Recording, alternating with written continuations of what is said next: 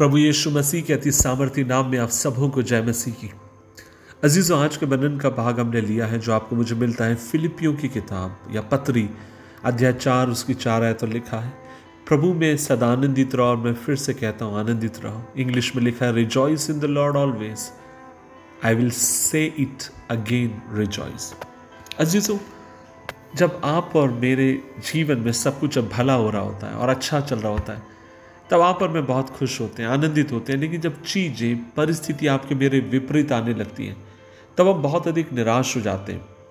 अपने आप को असफल महसूस करते हैं, खासकर जब रिश्तों में दरारें पड़ना शुरू हो जाती हैं, जब आप और मैं तिरस्कार से होकर जाते हैं, जब चीज़ें आपके लिए, मेरे लिए वैसी नहीं हो रही होती हैं, जैसे आपने मैंने सोच रखा था। और तब ऐसे समय आपका मेरा जीवन निराशाओं से होकर जाता है। लेकिन आप इस बात को याद रखिए कि जो आपका मेरा आनंद है, ये कहीं ना कहीं पर आपकी मेरी ज़िंदगी में बाहरी आनंद के साथ या बाहरी परिस्थितियों के साथ कई बार जुड़ा रहता है। लेकिन मैं एक बात आपसे कहना चाहता हूँ, जब आप फिलिपियों की पत्री को आप पढ़ते हैं, इसके भीतर आप और मैं देखते हैं कि लगभग पंद्रह बार से अधिक पॉलुस इस शब्द का इस्तेमाल करता है कि प्रभु में आनंद और खुशी के बारे में वो इस बात की, का इस्तेमाल करता है। अजीज़ों क्या आप इस बात को जानते हैं कि क्या पॉलुस जब इस पत्री को लिख रहा था, क्या वो आनंद से होकर जा रहा था? क्या उसके जीवन में कोई समस्याएँ नहीं थी? क्या उसके जीवन में कोई चिंताएँ, कोई क्लेश नहीं थी? नहीं, आप और मैं देखते गए पॉलुस के जीवन में समस्याएँ थी। इस पत्री को पढ़ते समय हमें मालूम पड़ता है कि पॉलुस भी बड़ी चुनौतियों से होकर जा रहा था, लेकिन इन सब के बीच में वह परमेश्वर के आनंद को अपने जीवन में महसूस करता है। और क्या आप इस बात को जानते हैं? जिस समय पॉलुस ने इस पत्री को लिखा था, वो जेल में था। इसलिए इसे प्रिजन ऑफ़ पिस्टल कहा जाता है, अर्थात जेल की पत्रियों में से एक इसे कहा जाता है। हम अपने आप से सवाल कर सकते हैं, और वो ये है, क्या हम परिस्थितियों के हिसाब से आनंदित हों? क्या आपका मेरा आनंद परिस्थितियों के ऊपर क्या निर्भर करता है?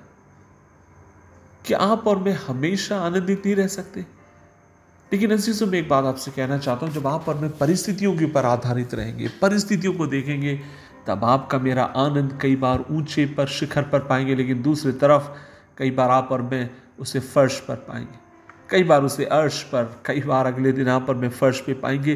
लेकिन जब आप और मैं परमेश्वर में आनंदित रहना सीख जाते हैं तो फिर आप और मैं चीज़ों से बढ़कर अपने आनंद का स्रोत अपने परमेश्वर को मानते हैं।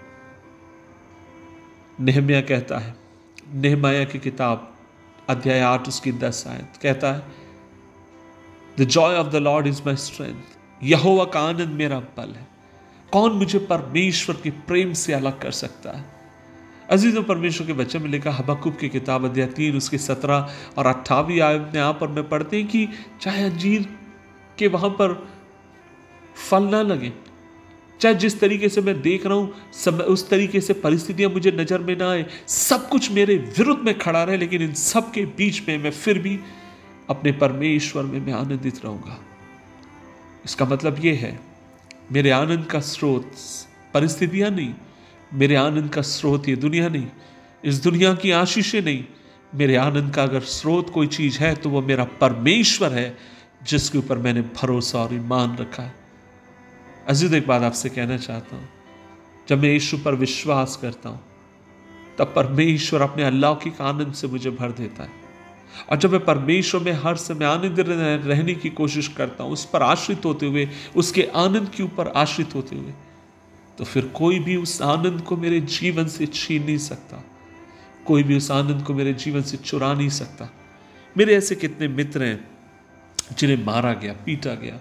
मेरे एक ऐसे मित्र भी हैं जिन्हें मृतक समझ कर पीटने के बाद मसीह विरोधियों ने इसे छोड़ दिया और बाद में प्रभु का धन्यवाद हो कि मरा नहीं था।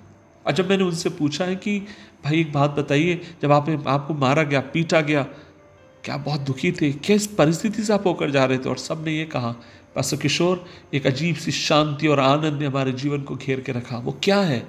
वह परमेश्वर का आनंद। तीन बार प्रभु ने मुझे मोब लिंचिंग से बचाया। अर्थात, भीड़ ने मुझे घेर लिया मारने के लिए। लेकिन तीनों बार परमेश्वर ने अद्भुत तरीके से मुझे बचाया। मैं इसके लिए प्रभु का धन्यवाद देता हूँ। लेकिन मैं एक बात आपसे कहना चाहता हूँ। आप मुझसे पूछेंगे, पास्टर किशोर, जब भीड़ ने आपको मारने के लिए घेरा, उस समय आपके मन में क्या चल रहा था? और तब मैं आपसे कहूँगा, उस समय मेरे मन में एक ही चीज़ चल रही थी। मेरा प्रभु मेरे आनंद का स्रोत है। मेरा भरोसा मेरे परमेश्वर के ऊपर है। उसके बाद में ज़रूर डर लगता है। कई बार आज भी मैं सोचता हूँ तो घबरा जाता हूँ उस बात को देखकर।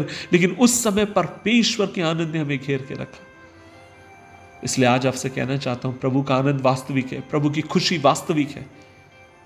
प्रभु से आप प्राप्त करें, परिस्थितियों से बढ़कर। प्रभु में आनंदित रहना सीखें खुदा आपको बरकत दे, दुआ करें। प्रभु जी, आज हम मिलकर दुआ करते हैं। अनुग्रह दे कि तू हमारे आनंद का स्रोत और तुझ पर हम भरोसा रखें और तेरे नाम से जीने वाले हों। यीशु मसीह के नाम से मांगते हैं। आमीन आमीन आमीन।